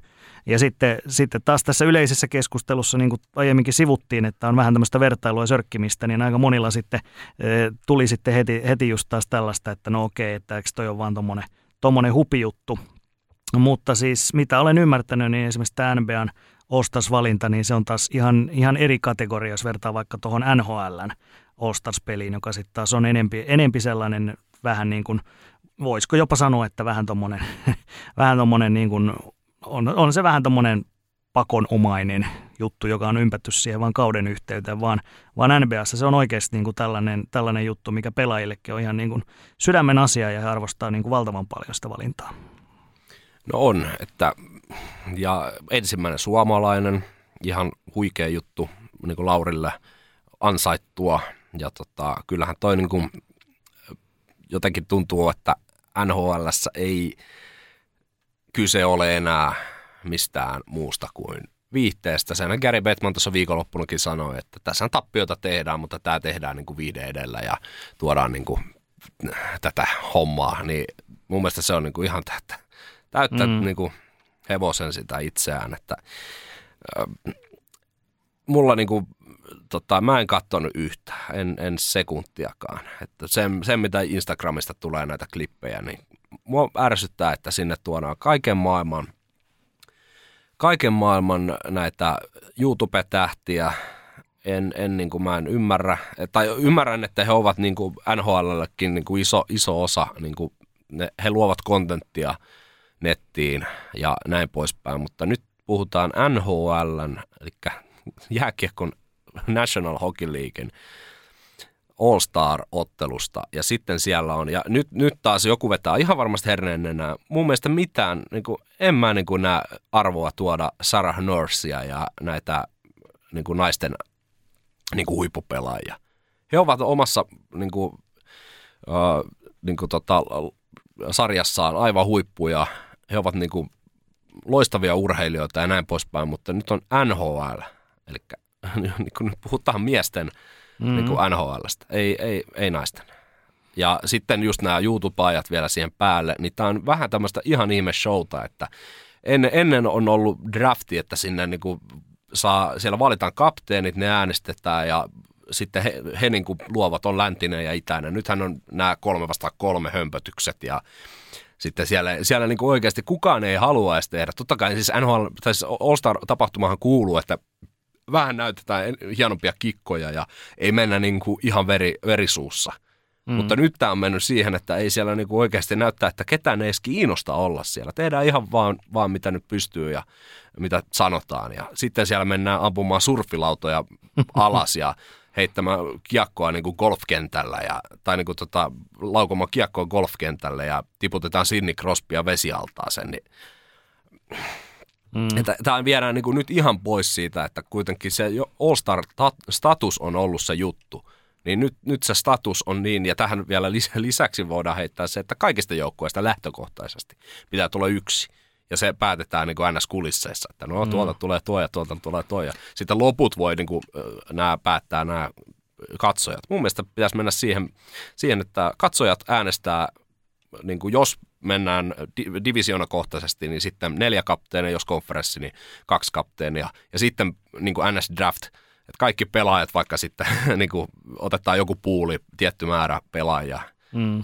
ketkä vaikka sitten suoraan äänestetään siihen niin kuin parhaimmuusjärjestykseen ja sitten sen jälkeen siellä draftetaan. Sehän oli hienoa. Phil Kesselistä on YouTubessa, menkää katsomaan. Se on hienoa, kun Phil Kessel jää viimeiseksi. Ja siinä vähän niin kuin tulee semmoinen awkward-meininki, että ei niin kuin Philliä ei niin kuin kukaan halua, mutta sitten Philillä annetaan auto siitä mm. niin kuin lahjaksi vielä siihen. Ja ei kukaan, niin kuin, se ei tarkoita sitä, että jokuhan siellä on viimeinen. Ei, ei kukaan siellä ajattele, että Phil olisi huono. Mutta nyt jotenkin tuntuu, että kaikille pitää. Totta kai ymmärrän myös sen, että kaikille joukkueille, jos joukkueesta on se yksikin pelaaja siellä, niin silloin myös ne joukkueen fanit varmaan katsoo sitä All-Star-tapahtumaa. Niin. Mutta niin kuin, vai katsooko? Niin, mutta just itseä ei kiinnosta enää yhtään. Nyt tämä meni, pari vuotta sitten tuli vielä katsottua, tai niin kuin, no, ennen koronaa käytännössä, niin silloin tuli katsottua niin kuin se, niitä matseja sillä vähän vilkuilla, mutta nyt niin kuin kiinnostus on aivan loppu. Joo, musta tuntuu vähän, vähän siltä, että se on, sen aika on niin kuin ollut jo mennyt, että, että entispäivään ei, ei ollut niin kuin mahdollista silleen, että sanotaan, että vaikka, vaikka tota, samaan joukkueeseen pystyisi laittamaan laittaa niin kuin sen hetken N H L:n parhaat pelaajia. Et esimerkiksi ennen vanhaa, että sulla on vaikka, sanotaan vaikka Gretzky ja Lemieux pelaisi sama, pelais samassa joukkueessa, niin se on ollut mahdollista vaan tämmöisessä tämän luonteisessa tapahtumassa niin kuin All-Stars. Mutta nykyään sulla on kaikki videopelit ja muut, niin samoin vaikka joka päivä pelaa semmoisia pelejä, missä sulla on kaikki maailman parhaat pelaat siellä samassa joukkueessa. Niin tavallaan vaikka niin kuin live-juttu on eri asia, niin, niin siinä ei ole tavallaan mitään ihmeellistä enää siinä. Ja just tommoset niin kuin temput ja muut, niin niitäkin on tuolla, tuolla niin kuin, löytyy kyllä mielin määrin tuolta, tuolta internetistä kaiken näköisiä niin kuin kikkailuja ja temppuiluja. Että siis se on ehkä vähän aikansa elänyt, varsinkin tämä N H L-meininki, että Että tota, et mun mielestä, mun käsitys tuota N B A:sta on tosiaan se, että sinne oikeasti otetaan vaan niin kuin ne parhaat. Ja siinä on se yleisöäänestys ja valinnat, mutta, mutta nimenomaan, että siinä kuitenkin se on niin, se, sen verran tiukka seula, että sun täytyy oikeasti olla niin kuin ihan siellä, ihan siellä niin kuin huipulla, että sä pääset tommoseen. Että et just toi N H L-meininki, että otetaan kaikista, kaikista ja se on vähän tommoista niin kuin höntsä hommaa, niin ei se, ei, se oikein, ei se oikein nykypäivänä jaksa enää kiinnostaa. Et kyllä muakin niin kuin lapsena, lapsena kieltämättä kiinnosti se. Se ajatus, että muun muassa silloin, silloin oli joskus oli tämmöinen, että oli suomalaiset tai niin kuin eurooppalaiset vastaan pohjoisamerikkalaiset, niin, niin se oli esimerkiksi aika jännä, jännä mun mielestä. Ja oli mahdollista, että suomalaisia oli monta samassa joukkueessa, niin sehän kiinnosti kanssa, koska ennen vanhaan suomalaisia oli aika vähän samoissa jengeissä. Mm, ja sehän niin kuin, se toimisi varmaan nykyaikana, koska nyt eurooppalaisia pelaa todella paljon, niin se varmasti niin kuin onnistuisi. Niin kuin vaikka seuraavan viiden vuoden sisään, mutta tota, kyllä tämä konsepti, niin kuin tämä vaatii jotain muutosta ja tota, ei, niin kuin Suomessakin on pelattu jonkin sortin otteluita ja sitten pesäpallossa niin tällaisia ottelu on, on tota, tällainen hieno traditio, mikä on sitten öö, säilyttänyt asemani. Ja tota, mm. mutta tämä nyt on. Kyllä. Et sen mä sanon vielä, vielä tuosta N H L:stä sen yhden lausahduksen, että, että sehän on myöskin herättänyt pahennusta tuo Ovechkinin iso rooli tuossa tapahtumassa, että koska hän on siellä ollut niin kuin isona juhlittuna sankarina ja jopa hänen niin kuin jälkikasvu on siellä pyörinyt, pyörinyt kaukalossa niin kuin, niin kuin pieni lapsi. Että, että, että siis se, että, että on niin kuin täysin, täysin niin kuin tilannetajuton N H L sallii, sallii sen, niin kuin, että venäläinen tavallaan on siellä isoimpana juhlittuna hahmona. Niin kuin tässä maailmantilanteessa, mitä tiedetään, mitä tuolla Ukrainassa tapahtuu, niin, niin se on taas, taas niin kuin hyvä osoitus siitä, että ei siellä niin kuin kiinnosta paskan vertaa, mitä niin kuin Euroopassa tapahtuu. Niin se on vaan niin kuin, se on hirveän, hirveän niin kuin ikävä juttu, ja totta kai se on myöskin Ovechkinin kannalta ikävä juttu, että nämä hänen hienot suoritukset ja ennätyksensä, niin totta kai ne niin kuin, niin kuin pelillisesti ne ansaitsisi, ansaitsisi totta kai juhlintaa ja hehkutusta, mutta tämä maailmantilanne on tällainen, että, niin kuin, että tällä hetkellä se ei vaan niin kuin ole ole ok, että hän on siellä niin kuin pääroolissa. Joo, ei, ei missään nimessä. Että, tota, kyllä mieluummin näkisin niin kuin, ja haluaisin nähdä niin kuin sitten ää, tota, Suomessa esimerkiksi, niin täällä niin en näkisi sellaista all-star-kulttia oikein, että täällä, täällä niin kuin parhaat pelaa. Ei se mun mielestä, niin kuin, se on jotenkin niin kuin täällä, jos S M-liigasta tehdään, totta kai on niin kuin entisajan tähtiä ja sitten nykyinen, voihan sen tehdä, mutta ei se niin kuin jotenkin tunnu siltä. Mutta se, ja eikä hirveästi mun mielestä ole edes kiinnostanutkaan, että ei saada edes niin kuin tuollaista perus vaikka Oulun Raksilaa ei saada täyteen sellaiseen matsiin. Mutta sitten taas, mikä Suomessa niin kuin toimii ja suomalaisia junnuja kiinnostaa enemmän kuin vaikka S M-liigan parhaat mm. pelaajat, niin on tupetähdet, TikTok-tähdet ja siinä kohtaa lajillahan ei ole mitään väliä. Nyt oli Raumalla oli tämä tällainen TikTok hyväntekeväisyysottelu. Salibändissä oli viime keväänä ö, matsi, vai oliko se syksyllä. Niin tota, siellä oli Hämeenlinnassa muistaakseni hirveästi jengiä katsomassa. Niin nämä on hienoja juttuja ja tää, ne toimii täällä, niin ei tänne mun mielestä tarvitse sitten Joo. tuoda tuota. Se on, toi pesäpallo on ainoa. Mm. Olen täysin samaa mieltä, että jos, jos se ei toimi, niin ehkä mä ajattelisin sen niin päin, että, että jos, jos niin kuin tubettajat laitetaan sinne jäälle, niin voisiko siihen sitten jotenkin ympätä vaikka, että, että liigapelaajat olisi sitten vaikka siellä niin kuin hallissa katsomon puolella ja pystyisi niin kuin sitä kautta tapaamaan sitten omaa fanikuntaa siellä, jakaa nimmareita ja muuten, muuten niin saisiko näitä niin kuin koplattua silleen, että, että tota, liigapelaajat ei sitten pelaiskaan siinä, vaan siellä olisi justiin niin kuin vaikka nämä, nämä tube, tube-ihmiset sitten pelaa ja, ja sitten jääkiekon S M-liigan tähdet olisi siellä tavallaan niin kuin faneina ja, faneina ja tota niin kuin sitten tapaamassa kannattajia ja muuta, niin voisiko mm. tämmöinen toimia? Mahdollisesti, tai sitten juuri, että siellä muutama mm. tota, tähti pelaa. Niin, voi vaikka vähän niin kuin tavallaan näyttää eteen ja tavallaan niin kuin joku pieni opetus, että katsokaa, näin, näin tehdään hyvä laukaus. Niin, ja sinne voi Joo. sitten laittaa niitä kaiken maailman äh, tota, vesitankkiin pudotteluja ja juu, näitä, niin kyllä. kun ne myy sitten, mutta jotenkin tuntuu minusta halventavaa toi N H L. Mutta jätetään se, se siihen. Tässä on nyt aiheita ollut kerrakseen, niin tota, äh, eiköhän me siirrytä sitten siihen päivän isoimpaan pihviin. Otetaan nopea breikki ja sitten hypätään amerikkalaisen jalkapallon maailmaan ja otamme yhteyden luultavimmin Porvooseen, jossa toivottavasti vastaa Seamoren N F L-ääni Mika Laurila. Ja nyt alkaa sitten sporttimeistereiden Super Bowl for Dummies-osio, jossa käydään kansankielellä läpi, mistä koko tapahtumassa on kyse ja mitä viikon päästä maanantaina on hyvä seurata, kun State Farm Stadionilla kohtaa A F C-mestari Kansas City Chiefs ja N F C-mestari Philadelphia Eagles. Ja vieraanammehan on, onkin jo linjoilla, joten pidemmittä puheita. Tervetuloa toistamiseen sporttimeistereihin Mika Laurila. Kiitos paljon ja mahtavaa olla toistamiseen sporttimeistereissä. Oi, kunnia on meidän puolellamme. Ja olit Mika vieraana tuossa syyskaudella, kun vähän ennakoitiin tätä N F L-kautta, niin muistatko mistä kaikesta oikein silloin riitti keskustelua? Joo, hyvin paljon muistan, koska mulla on kommentoitu muun muassa siitä, mitä puhuttiin, puhuttiin muun muassa joulutortuista jossain yhteydessä ja, ja tuota kasvatuksesta, kasvatuksesta ja, ja miksei lasten liikkumisestakin. Ja tota, sitten sen lisäksi mä muistan, kuinka pieleen mä veikkasin Super Bowl-joukkueet tuolloin kyseisessä. Mä sanoin nimittäin silloin siinä lähetyksessä, että pannaan A F C:n puolelta Ravens ja pannaan tota, N F C:n puolelta Packers finaaliin. no kumpikaan ei päässyt edes pudotuspeleihin tänään. Tai Ravens pääsi itse asiassa wildcardille, mutta putosi sitten sen jälkeen, mutta Packersille sitten tie nousi pystyyn. Joo, ja tota, nyt tosissaan kaksi parasta on jäljellä, Kansas City Chiefs ja Philadelphia Eagles, kuten mainitsin. Chiefs oli back-to-back Super Bowleissa kaksituhattakaksikymmentä ja kaksituhattakaksikymmentäyksi. Siellä voitto neljäkymmentäyhdeksänsista ja tappio sitten Buccaneersille. Ja Eagles puolestaan voitti mestaruuden helmikuussa kaksituhattakahdeksantoista, niin onko näillä lähivuosien mestaruusmatseilla, niin onko niistä jotain hyötyä nyt ensi viikon ottelua silmällä pitää?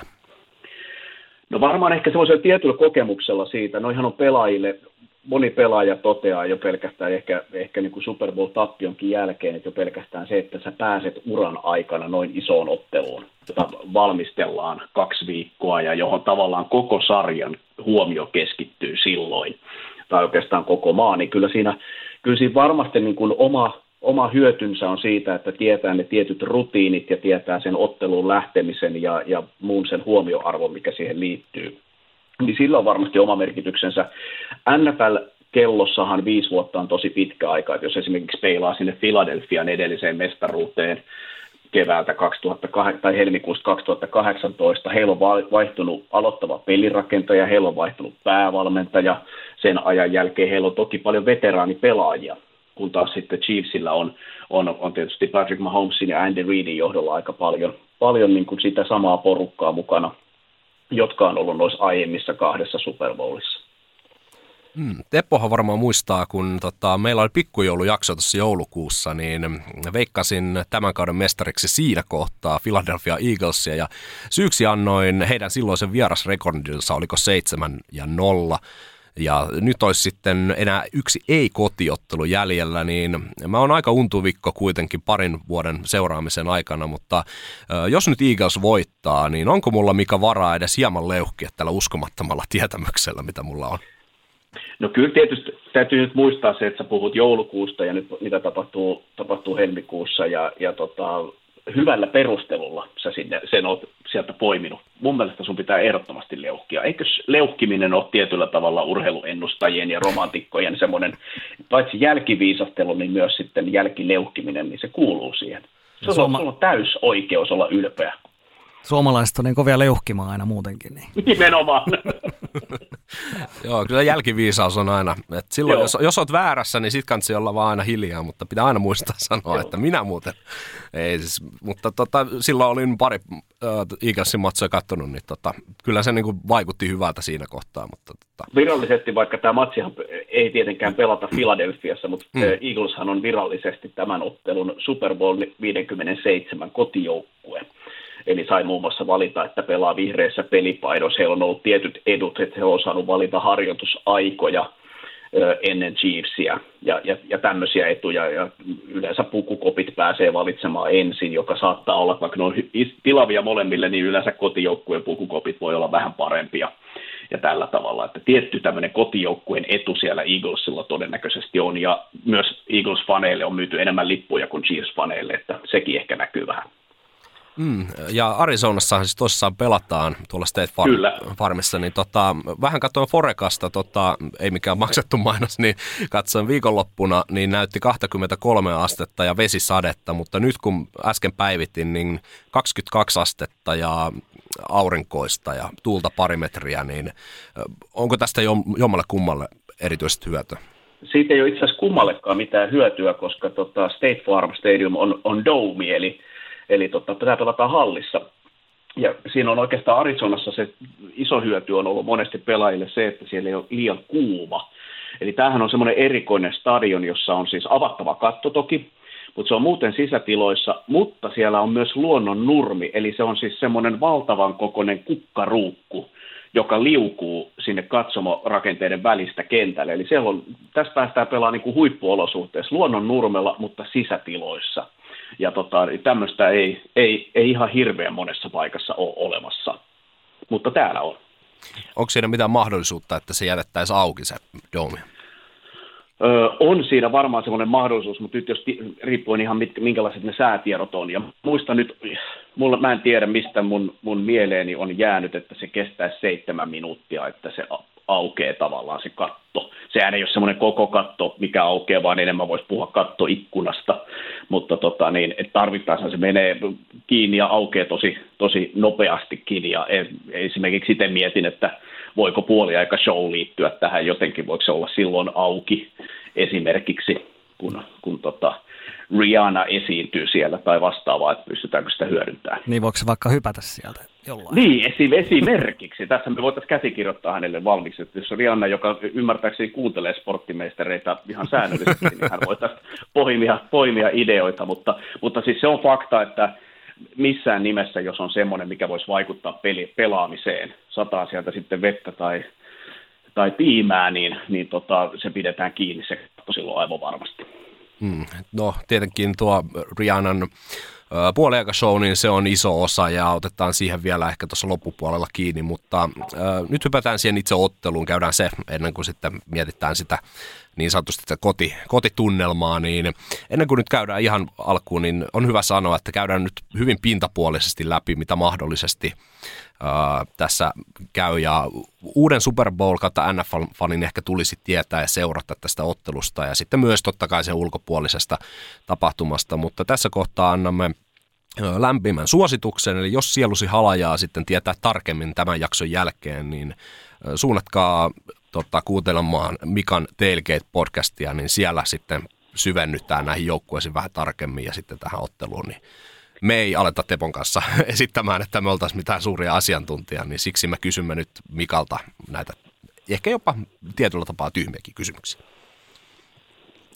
Mutta siis kaksi parasta jäljellä, se on nyt on sanottu, ja viideskymmenesseitsemäs Super Bowl Glendaleissa. Amerikka on sellainen maa, että sitä vähän niin kuin tänne päin aina tulee niin hehkeä, iso, semmoinen jotenkin niin kuin yliampuvakin tyyli. Niin jos ajatellaan, että nyt Matti Meikäläinen aikoo katsoa elämänsä ensimmäisen Super Bowlin, niin mikä on Mika se tärkein neuvo, kun avaa M T V kolme-kanavan sitten kolmastoista päivä?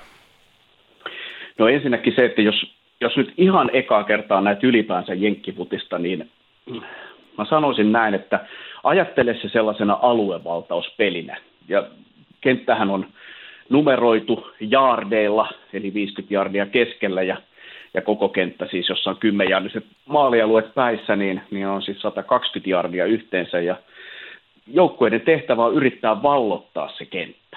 Eli kato aina, että kumpi on se, joka yrittää liikuttaa palloa eteenpäin ja saada enemmän kenttää selkänsä taakse ja, ja kato sen jälkeen sitä, että mistä kohtaa he saa pallon haltuun. Tämä on se eka asia.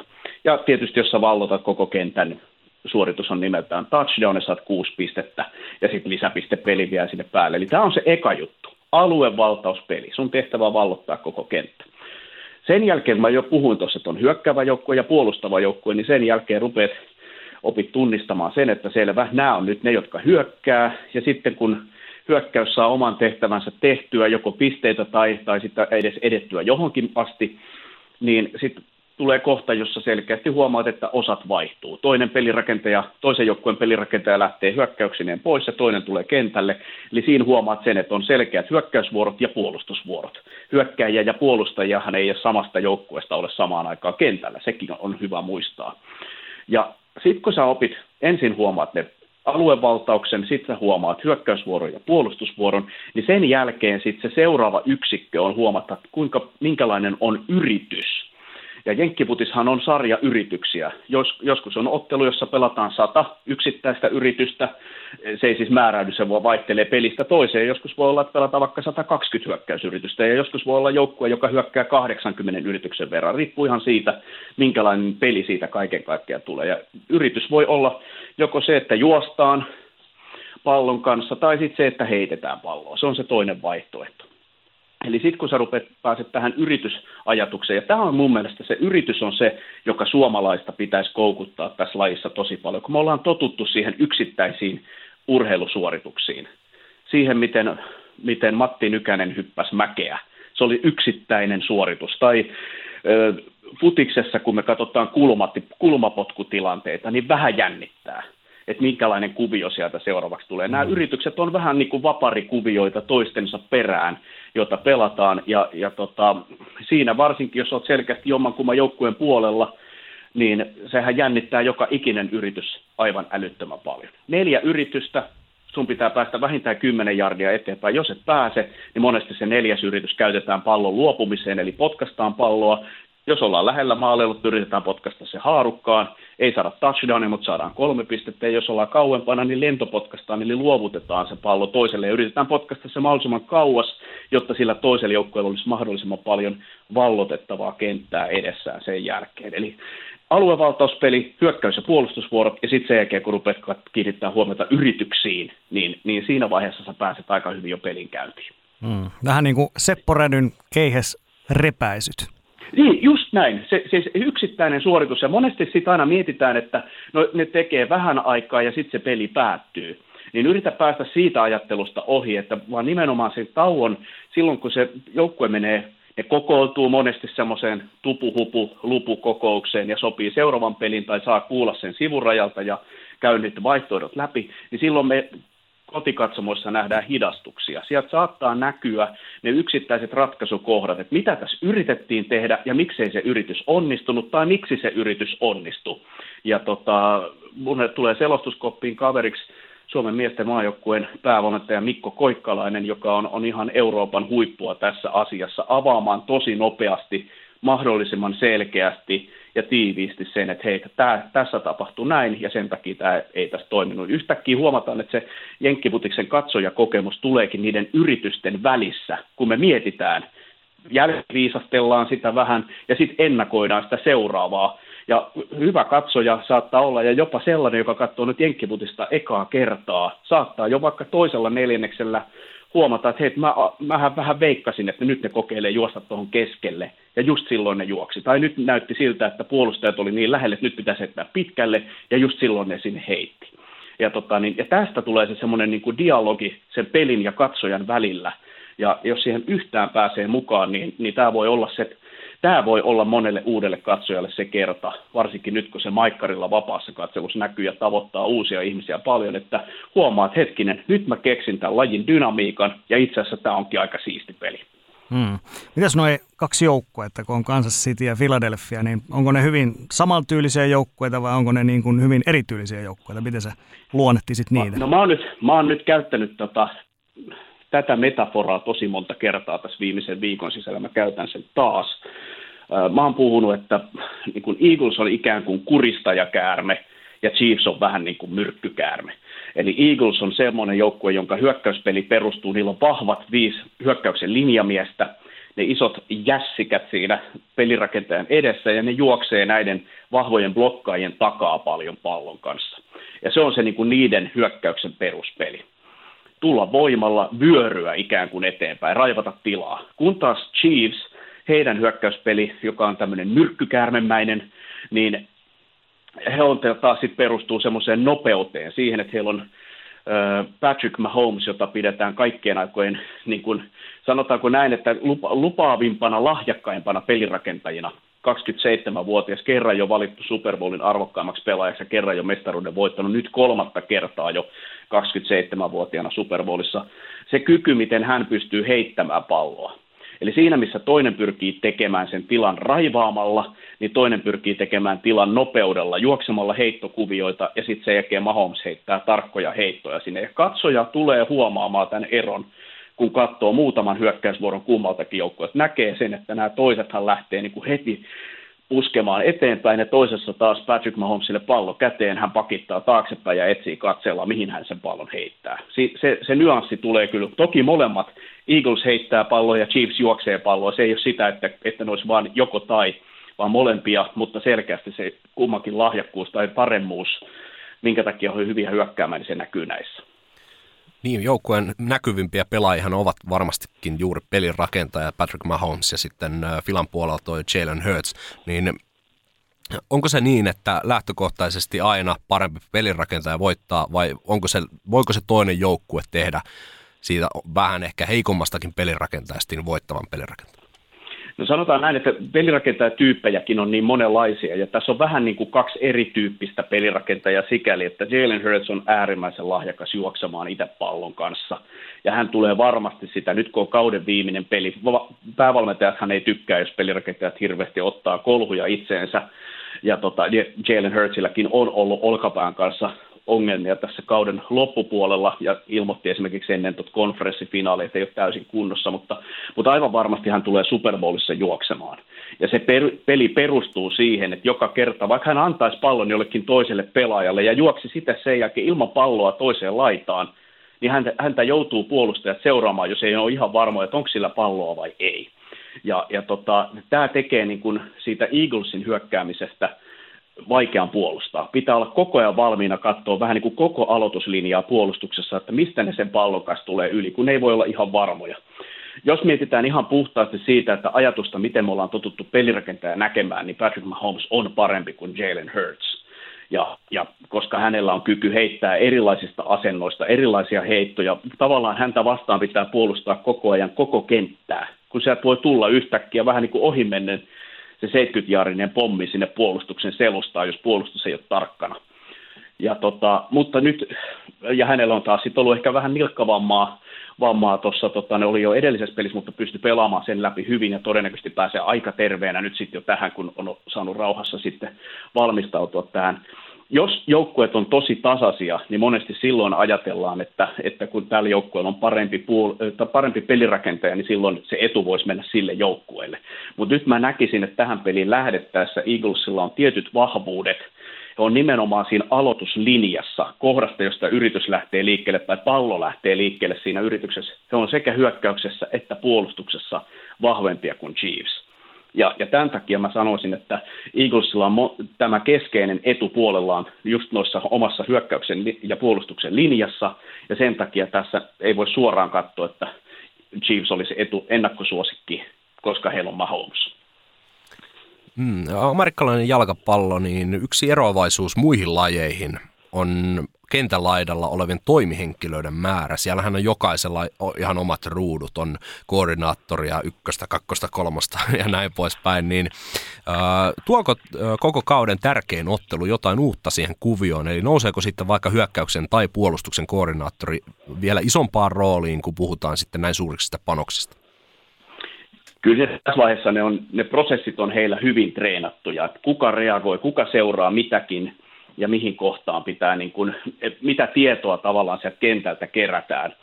Se, mikä tässä on nyt erikoista aina, on se, että runkosarjassa joukkueella on yksi niin sanottu bye-viikko, eli yksi viikko, jolloin, jolloin he ei pelaa ja saa silloin valmistautua rauhassa seuraavaan peliin. Nyt kun on Super Bowl, niin tässä on taas ollut näillä joukkueilla yksi vapaa viikko. Näillä oli pudotuspelien eka kierros vapaa, ja nyt taas uusi, eli, eli tässä vaaditaan tietysti valmennukselta tosi tarkkaa sitä, kun mä puhuin niistä, että ne yritykset on niin kuin vaparikuvioita. Ihan niin kuin esimerkkinä se, että kun Chiefsillä oli Patrick Mahomesin jalka kipeä, niin heidän päävalmentaja Andy Reid sanoi, että Patrick Mahomesin ei tarvitse juosta sillä jalalla yhtään mihinkään, että heillä on kolmesataa erilaista hyökkäyspeliä ihan vaan sitä varten, missä Patrick Mahomesin ei tarvitse liikkua mihinkään. Ja tämä kertoo niiden variaatioiden lukumäärästä, joka niillä on, kuinka tarkasti ne on suunniteltu ne hyökkäyspelit. Ja nyt kun on kaksi viikkoa aikaa valmistautua Super Bowliin, niin siellä on aivan varmasti mietitty, löydetty vastustajasta ihan tutkimalla pelivideota, analytiikkaa, heikkoja kohtia, joihin iskeä. Ja sitten taas ehkä niin kuin evaluoitu omaa peliä ja mietitty, että hei, meillä on pieni heikkous tässä kohdassa, ja jos ne löytää tämän, niin ne yrittää tulla tätä kohti, ja nyt meidän pitää keksiä vaihtoehtoja, miten me puolustetaan meidän heikkoutta vastaan. Ja, ja siinä mielessä tämmöinen niin kuin otteluaikainen reagointi on Super Bowlissa tosi tärkeää, jos tulee jotain yllättävää niin kuin vastapuolelta, mitä ne on ehtinyt suunnittelemaan siihen kohtaan, mutta muuten se itse prosessi siitä, millä tavalla pelit kutsutaan, niin sen pitäisi tässä vaiheessa olla jo niin ehyt prosessi, että se tieto tulee sieltä ylhäältä coaching boxista, lintuperspektiivistä, josta koordinaattori monesti katsoo peliä, tai ainakin ne apuhenkilöt katsoo peliä, niin se tieto kulkee niin kuin todella sujuvasti. Että tässä ei pitäisi olla mitään, mitään niin kuin ihmeellistä näillä valmennuksilla. Kenellä on se viimeinen sana sitten, kun se päätös tehdään? Onko se valmennuksessa vai onko se esimerkiksi pelirakentaja, kuka se viimeisen päätöksen tekee? No pelirakentaja tietysti osaltaan tekee kentällä, kentällä tota, se viimeisen ratkaisun ainakin. Vaikka valmentaja sanoisi mihin, että mihin heität, niin pelirakentaja voi olla näkemys, että miten hän pitää vähän pidempää palloa ja yrittää saada jonkun muun kuvion auki. Öö, pelirakentajan kypärässä on, on tota, siellä on kuulokkeet ja, ja kun puhutaan niin sanotusta yrityskellosta, eli siellä on noin puoli minuuttia aikaa aina jokaisen yrityksen päättymisen jälkeen, kun pelirakentaja kuulee, mitä päävalmentaja ja hyökkäyksen koordinaattori kertoo. Mitä lähdetään seuraavaksi pelaamaan? Kertoo ratkaisukohdat, ehkä jonkun muun, muun kohdan, että hei, millä tavalla se puolustus oli edellisessä ryhmityksessä selkeästi asettunut. Ja kun on viisitoista sekkaa aikaa sitten loppujen lopuksi laittaa se yritys käyntiin, niin silloin se yhteys katkeaa. Eli pelirakenteilla saattaa, sit voi toki viittoilla vielä sivurajalta käsimerkein tai muulla yrittää koodata sinne kentälle, että hei, tehkää sittenkin näin.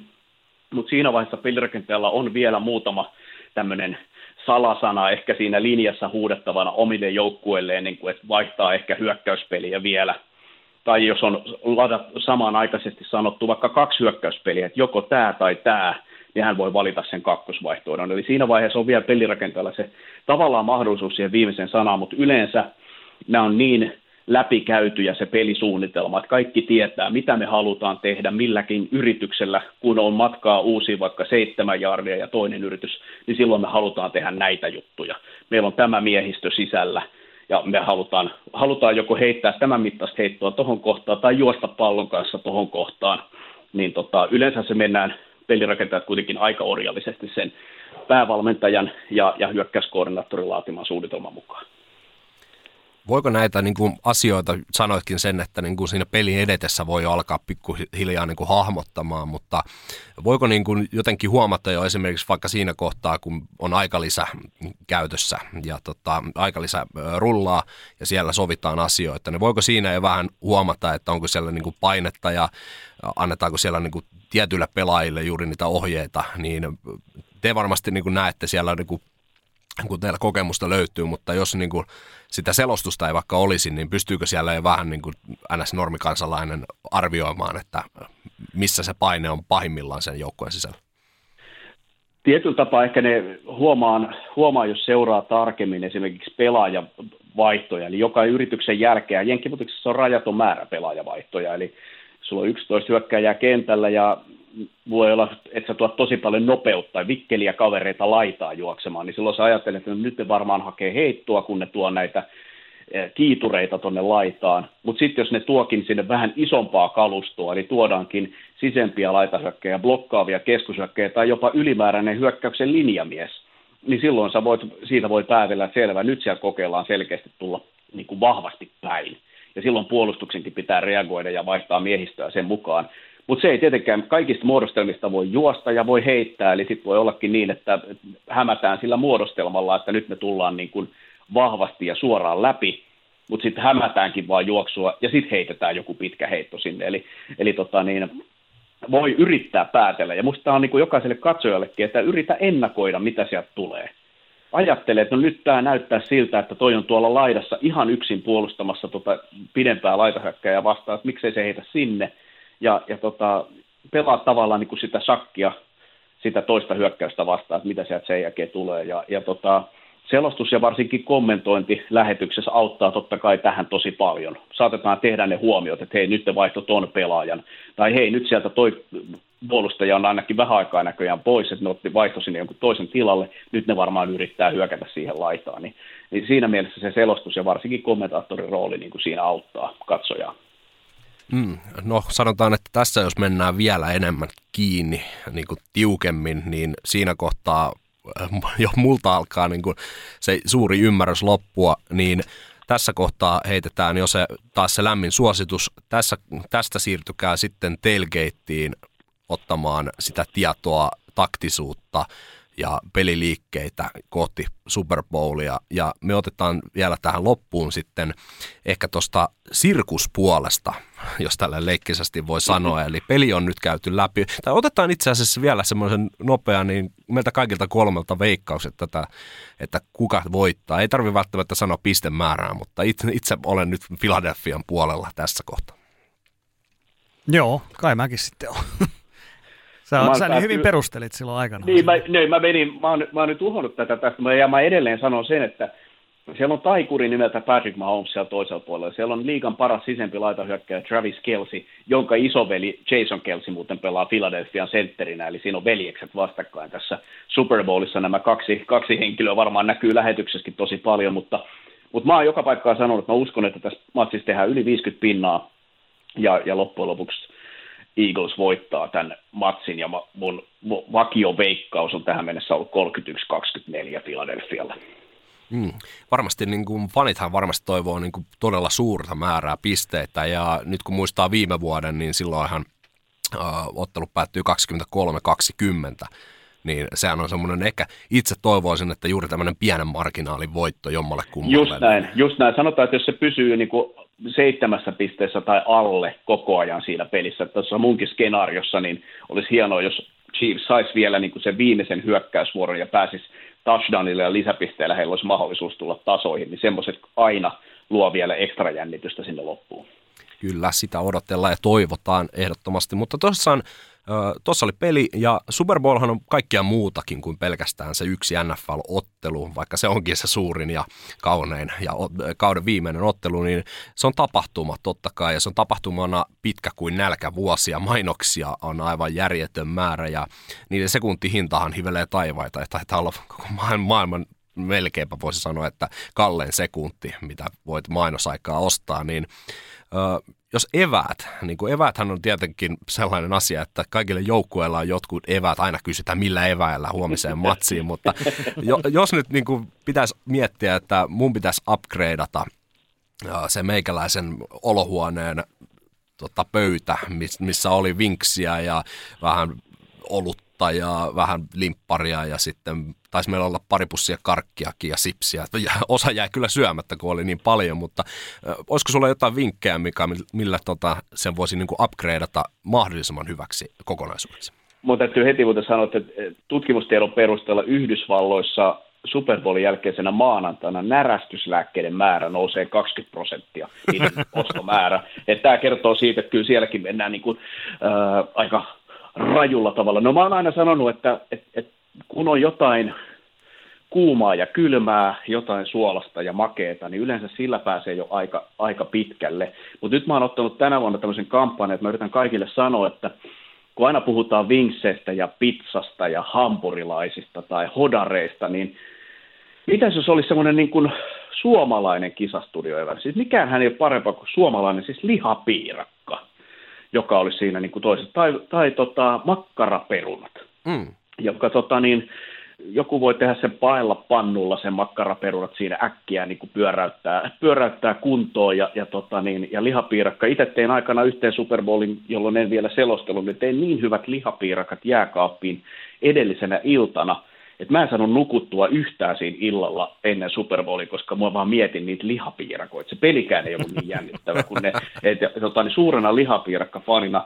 Se on hyvä, jos on semmoinen syötävä, mikä mahtuu yhteen käteen niin, että kaukosäädin ja tarvittaisiin puhelin, josta Twitter ja hashtag N F L F I, eli N F L F I on se, missä, millä hashtagillä Twitterissä puhuu todella asiantunteva Suomen kansa, joka on siis se keskustelulaatu, mitä tällä hetkellä niin kuin Suomessa ja myöskin mitä enemmän mediassakin ymmärretään jenkkiputiksen päälle, niin mä näen, että se kulttuuri on syventynyt ja kerrostunut tosi vahvaksi, että, että sieltä löytyy kyllä asiantuntemusta sieltäkin, mutta, mutta tämä olisi mun vinkki. Suosi kotimaista grilliruokaa. Mm. Ja sitten se renniä tai vastaava paketti. Niin, se, se voi, se voi sit ottaa. Mut sit, ja sitten mun yksi vinkki on niinku tosi monelle se, että et niinku, muistetaanko Super Bowlia katsoessa. Ensinnäkin tämä on mun henkilökohtainen semmoinen oodi vuorotyöläisille. Meillä on ihmisiä, jotka on turvallisuus- ja tuotantoalalla esimerkiksi töissä, joille on ihan säännöllistä, että he valvoo öitä. Ja, ja, ja tota, kun itse on saanut, saa tehdä työtä niin kuin muut on aika pitkälti virka-aikana, ja, niin mä en koe tätä niin kuin semmoisena sankaruutena, että mä sitten sen yhden yön valvon, vaan tämä on enemmänkin niille, ketkä, niin kuin, jotta meidän yhteiskunta pyörii ja pysyy turvallisena, niin he on niitä, jotka tekee tätä säännöllisesti. Mutta, tota, mutta muistetaan me, jotka käännetään rytmiä yhdeksi yöksi, että siinä on pitkä viikko edessä sen jälkeen, joten mä, mä yritän aina kaikille sanoa, että älkää hirveästi läträtkö niin kuin väkisin sinne niin kuin juustonaksujen kyllästämään vatsaa kahvia tai edes energiajuomaa, jos on sitten tarkoitus saada jollain tavalla siitä rytmistä myöhemmin kiinni niin kuin vielä. Että, että mä itse tällä hetkellä pärjään aika hyvin sillä, että siinä illalla niin kuin matsin alussa voi ottaa sen kupin kahvia, kun tietää, että se matsi jatkuu sinne noin melkein kuuteen asti. Mutta sitten niin kuin tokalla puolella, jos ei ole ihan pakko, niin luulisi, että se matsi veisi mennessään, että ei tarvitse sitten läträtä kahvin kanssa, koska se on yleensä se, joka sekoittaa sen elimistön, ja, ja tota, se on se, joka vie, sotkee sen unirytmiin sitten ihan täysin. Ja sitten vinkkinä, että seuraavana päivänä niin voi ottaa pienet nokoset siinä välissä, mutta kannattaa sitten kuitenkin enemmän panostaa siihen, että taisi mahdollisimman nopeasti illalla nukkumaan, että saisi sais taas unesta, unen päästä kiinni. Se on ainakin mulla toiminut tosi hyvin, että vaikka iltapäivällä vähän väsyttää, niin ei päiväuni siihen, vaan, vaan mieluummin sitten kitkuttelee vähän väsyneenä sinne ra- rauhallisesti ottaen sinne, sinne lähemmäs yhdeksän ja kymmenen illalla, ja sitten voi nukkua vähän pidemmät yöunet seuraava aamu siitä. Tällä itse entisenä yövuorolaisena, niin toi on todella hyvä, todella hyvä vinkki, että tosissaan sit se kannattaa aina silloin, kun tehdään se siirto. Meillä oli aina ongelma, että meillä oli joka viikko aina, viikko yövuoro, viikko aamua, viikko, viikko iltaa, niin, se oli, niin kuin, se oli todella vaikea, mutta toi on niin kuin se päävinkki, että se on, vaikka sitten yövuoroviikon jälkeen lähtisi vaikka viihteellä viikonloppuna, niin silti se kannattaa tehdä se rauhallisesti juuri tuolla idealla, niin siitä on edes pieni mahdollisuus saada käännettyä sitä rytmiä. Joo, ja kun se väli tuntuu, siis se viikko tuntuu tosi pitkältä, kun niin kun mennä tiistaina. Moni ottaa maanantain vapaaksi ja ajattelee, että nyt voi nukkua kaikessa rauhassa ja elellä mitä vaan, mutta tiistaina se arki jatkuu. Ja tota, niin ainakin itsellä mulla on tosi tärkeää se elimistön toiminnan kannalta se palautuminen, että pääsee mukaan, mukaan sitten heti normirytmiin. Kyllä, mutta hieno ainutlaatuinen, no sinänsä joka vuotinen, mutta meillä ainakin ainutlaatuinen se yksi, yksi tota maanantai tai sunnuntai maanantai välinen yö, vai anteeksi maanantai, maanantai tiistai välinen yö, niin tota, sitä odotellessa, niin tota, vesi alkaa ainakin allekirjoittaneella olla jo kielellä, kun ajattelee sitten sitä spektaakkelia. Ainakin viime vuonna olin todella tyytyväinen, että, että tuli se koko homma valvottua ja onnistuttua käytännössä itsekin niin kuin sivistämään itseään entistä enemmän niin kuin syvemmälle amerikkalaisen jalkapallon, mutta ö, pieni mainostus, ö, tämähän on tosissaan katsottavissa ö, Seamoressa, mutta sitten totta kai M T V kolme -kanavalla ja lähetyshän alkaa kaksikymmentäkaksi ja itse ottelu siinä puoli kahden aikaa, olenko Mika suunnilleen oikeassa? Just näin, Maikkari hyppää mukaan kaksikymmentäkaksi kolmekymmentäviisi, eli, eli ymmärtääkseni kyppiuutista ja tulosruudun jälkeen, ja Seamore tykittää siis ennakkostudiota. Mä laskeskelin sille, että Seamorelta sitten on luvassa tuohon Super Bowl -ennakkostudioiden matseineen, puoliaikoineen ja, ja sitten vielä niin kuin jälkilöylyineen niin kahdeksan tuntia. Eli tota niin, että et, et missä tahansa kohdassa, joku, jotkut katsoo koko hommaa ja jotkut hyppää jossain vaiheessa mukaan, mutta että yksin ei tarvitse katsoa, me ollaan siellä jokaisen seurana sitten alusta loppuun asti. Mm. Onko Tepolla jotain sellaisia nopeita, nopeita otteikkeja tähän? Öö, no yksi vielä on, eli tota, mitäs toi puoliaika, puoliaika show, niin siellä on, Rihanna oli tänä vuonna, ootko sä Mika Rihanna-musiikin ystävä? No mulla menee aina noi Super Bowlin puoleet vähän silleen puolittaa ohi, että mä katson niitä sitten vasta vast myöhemmin. Se mikä tietysti Rihannassa on tässä nyt ainutlaatuista on se, että hänhän, kun aikanaan N F L-pelirakentaja Colin Kaepernick oman protestinsa vuoksi vähän ikään kuin joutui omistajien ja, ja päätön tavallaan alle koiran koppiin, niin Rihanna niin kun julisti tämmöisen protestin, että hän ei esitä, esiinny livenä. Ja hän on ollut siis, mitä se on nyt, viisi vuotta, ettei ole vetänyt live-vetoja ollenkaan. Mutta nyt hän lopettaa sen, sen protestinsa sitten Super Bowlissa. Tai todennäköisesti tässä voi olla jonkunnäköistä mielenilmausta ehkä, kun hän kuitenkin N F L:lle tekee tämän paluukonserttinsa nyt sitten taho, joka on ollut edesauttamassa sitä, että hän halusi, halusi tota niin, astua Kaepernickin puolelle, niin, niin tota, siinä mielessä kyllä. Ja Super Bowl, siellä tapahtuu aina jotain, ja ihan pelkästään se, että miten nopeasti se puoliaikashow lavarakennelma syntyy sinne pelikentälle, niin, niin se on jo itsessään niin kuin semmoinen tekniikan ihmennäytös siinä vaiheessa. Mutta upea show sieltä on jälleen tuossa, ja Super Bowl puoliaikahan on vähän pidempi kuin tavallisen N F L-ottelun puoliaikaa, että toi taitaa olla melkein puoli tuntia, mikä siinä on niin kuin välissä aikaa, mutta show on sitten mukana. Niin onhan se aikamoinen sirkus, kun miettii, kun on, on sitten nyt tässä viime viikonloppuna oli N H L All Stars, mistä puhuttiin tuossa vähän aikaisemmin, että se on mennyt kyllä niin sirkuseksi, että siinä ei ole enää niin kuin sillä urheilulla hirveästi mitään tekemistä, että se on TikTok-tähtiä ja muuta vastaavaa, mutta se on N F L:n Super Bowl, niin sehän on hienoa, että siinä on se ottelu, mutta sitten se sirkus on käytännössä täysin ulkopuolella, että ne pelaajat ei joudu enää siihen sirkusnappuloiksi, vaan siinä on juuri sitten kansainväliset huipputähdet, Rihanat ja viime vuonna Eminemit ja viisikymmentä centit ja Dreit ja muut tällaiset. Kyllä, joo, ja se itse pelihän on niin kuin siis kovin, tavallaan siis se on se isoin peli, mihin vaan jenkkifutiksessa voi päästä, kun ei ole, niin kuin sanotaan, että jenkkifutis on vielä tällä hetkellä niin pol- polarisoitunut tai, tai vino, niin kuin harrastajamääritään ympäri maailman, että ei ole esimerkiksi, ei puhuta jenkkifutiksen M M-finaalista tai, tai, tai muusta tämmöisestä pelistä, vaan se Super Bowl on se yksinvaltias ylivoimaisesti siinä, mikä on tämän lajin suurin peli.